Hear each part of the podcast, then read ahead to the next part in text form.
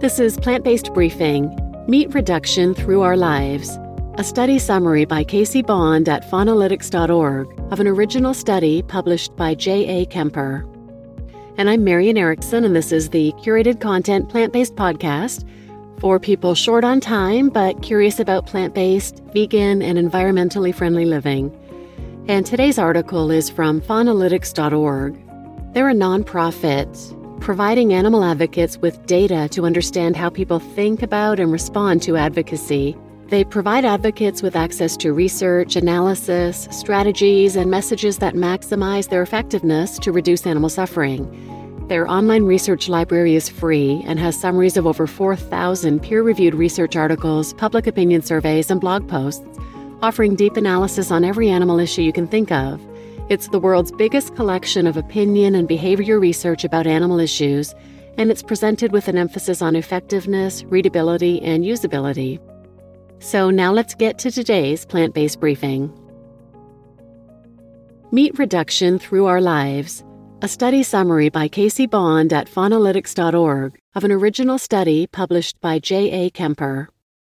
People are motivated to reduce their meat intake for a variety of personal and socioeconomic reasons. This study explores how meat reduction differs for young adults, families, and retirees.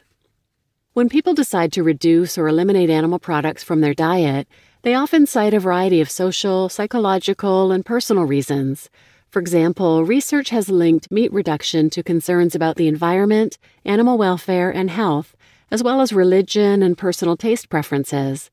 There are also practical barriers to meat reduction, such as the financial cost and availability of meat substitutes. One factor that influences diet is one's household status. In other words, whether someone is a young single adult, part of a couple, part of a family with children, or a retiree. At different stages of life, people may eat or not eat meat for varying reasons. For example, people over 60 have different health concerns than young adults under 35 while parents have to consider the needs and preferences of their children. Despite the important connection between household and diet, very little research has explored meat reduction at different life stages. This study investigated meat reduction or flexitarianism among people living in New Zealand. Flexitarians are people who continue to eat meat but on a limited or restricted basis.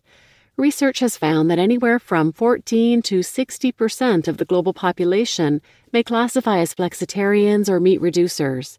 Short of going vegetarian or vegan, becoming a flexitarian is one way to reduce the harms caused by animal agriculture. The study consisted of a series of focus groups targeting people already on a journey to reduce their meat intake. The focus groups were broken down by life stage, specifically young adults between the ages of 18 and 35, parents with children living at home, and people aged 60 or older living in a retirement community.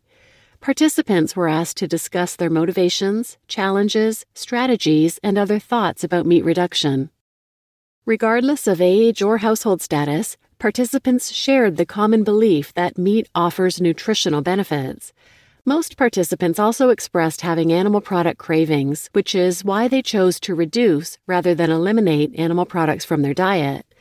However, most participants also chose to look at meat as a treat rather than a dietary staple. Beyond these commonalities, the motivations for choosing meat reduction differed depending on one's life stage. Young adults were most likely to cite environmental concerns, external beauty or health issues, for example, linking dairy to acne, and peer pressure from their social groups. Meanwhile, families often thought about cost and their children's health when deciding to cut back on meat and reduction was almost always instigated by the mother. Retirees typically shared that they simply stopped enjoying meat. Another common value across the focus groups was a lack of transparency in the food system. Participants shared that they didn't trust their government or doctors to share reliable information about dietary health. Instead, many people relied on their own bodies to guide their dietary choices. There was also a general feeling of mistrust around meat and fish production, as well as processed foods. Animal advocates should note that this suspicion also extended to processed meat substitutes, as many families and retirees were hesitant to replace meat with highly processed alternatives.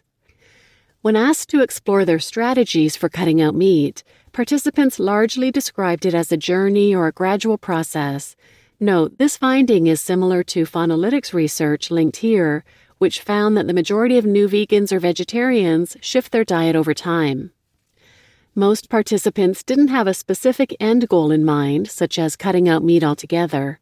Furthermore, they expressed having more cravings for dairy and egg products than meat, making these products more difficult to eliminate. Meal planning, variety, and replacing meat with vegetables and legumes were common approaches to make flexitarianism easier. Notably, young adults and families often used their diet as an excuse to experiment with cooking, incorporating multicultural recipes and ingredients. Meanwhile, retirees largely stuck with their traditional meals and simply replaced red meat with chicken, fish, pasta, potatoes, or rice. The focus groups also revealed challenges and barriers to a flexitarian diet. These largely included the cost, time investment, and effort required to plan and prepare meatless meals. Women who lived with a partner and children often shared that their partner was opposed to meat reduction. Some participants also complained about the lack of education and training instilled in the school system to help children upskill their cooking. To get around these issues, young adults and families frequently turned to social media to find recipes and cooking tips. Older adults largely relied on their experience and intuition. One important limitation of this study is that it took place in New Zealand, where there is a strong cultural tie to the animal agriculture industry. For example, New Zealand has the sixth highest rate of meat consumption per capita globally, and the dairy industry is the nation's largest exporter. However, the study offers a helpful look at the unique advocacy strategies that are needed to target people at different life stages. For example, social media is an important platform for influencing young adults, and both young adults and families may be more receptive to experimental, multicultural recipes. Families often want to target their meals toward their children, which means creating kid friendly recipes and campaigns. For retirees and other older adults, focusing on traditional recipes may be the key to supporting their reduction goals. It's also critical for animal advocates to address the barriers preventing people from reducing their meat intake. This study suggests that advocates should focus on pushing for cooking lessons in schools so children find it easier to cook a variety of food when they become adults. Advocates should also encourage governments and medical institutions to provide transparent health information about vegan, vegetarian, and flexitarian diets. Finally, participants raised concerns about the cost and convenience of cooking meatless meals. So, addressing these issues may help ease people into a more humane diet regardless of their household status.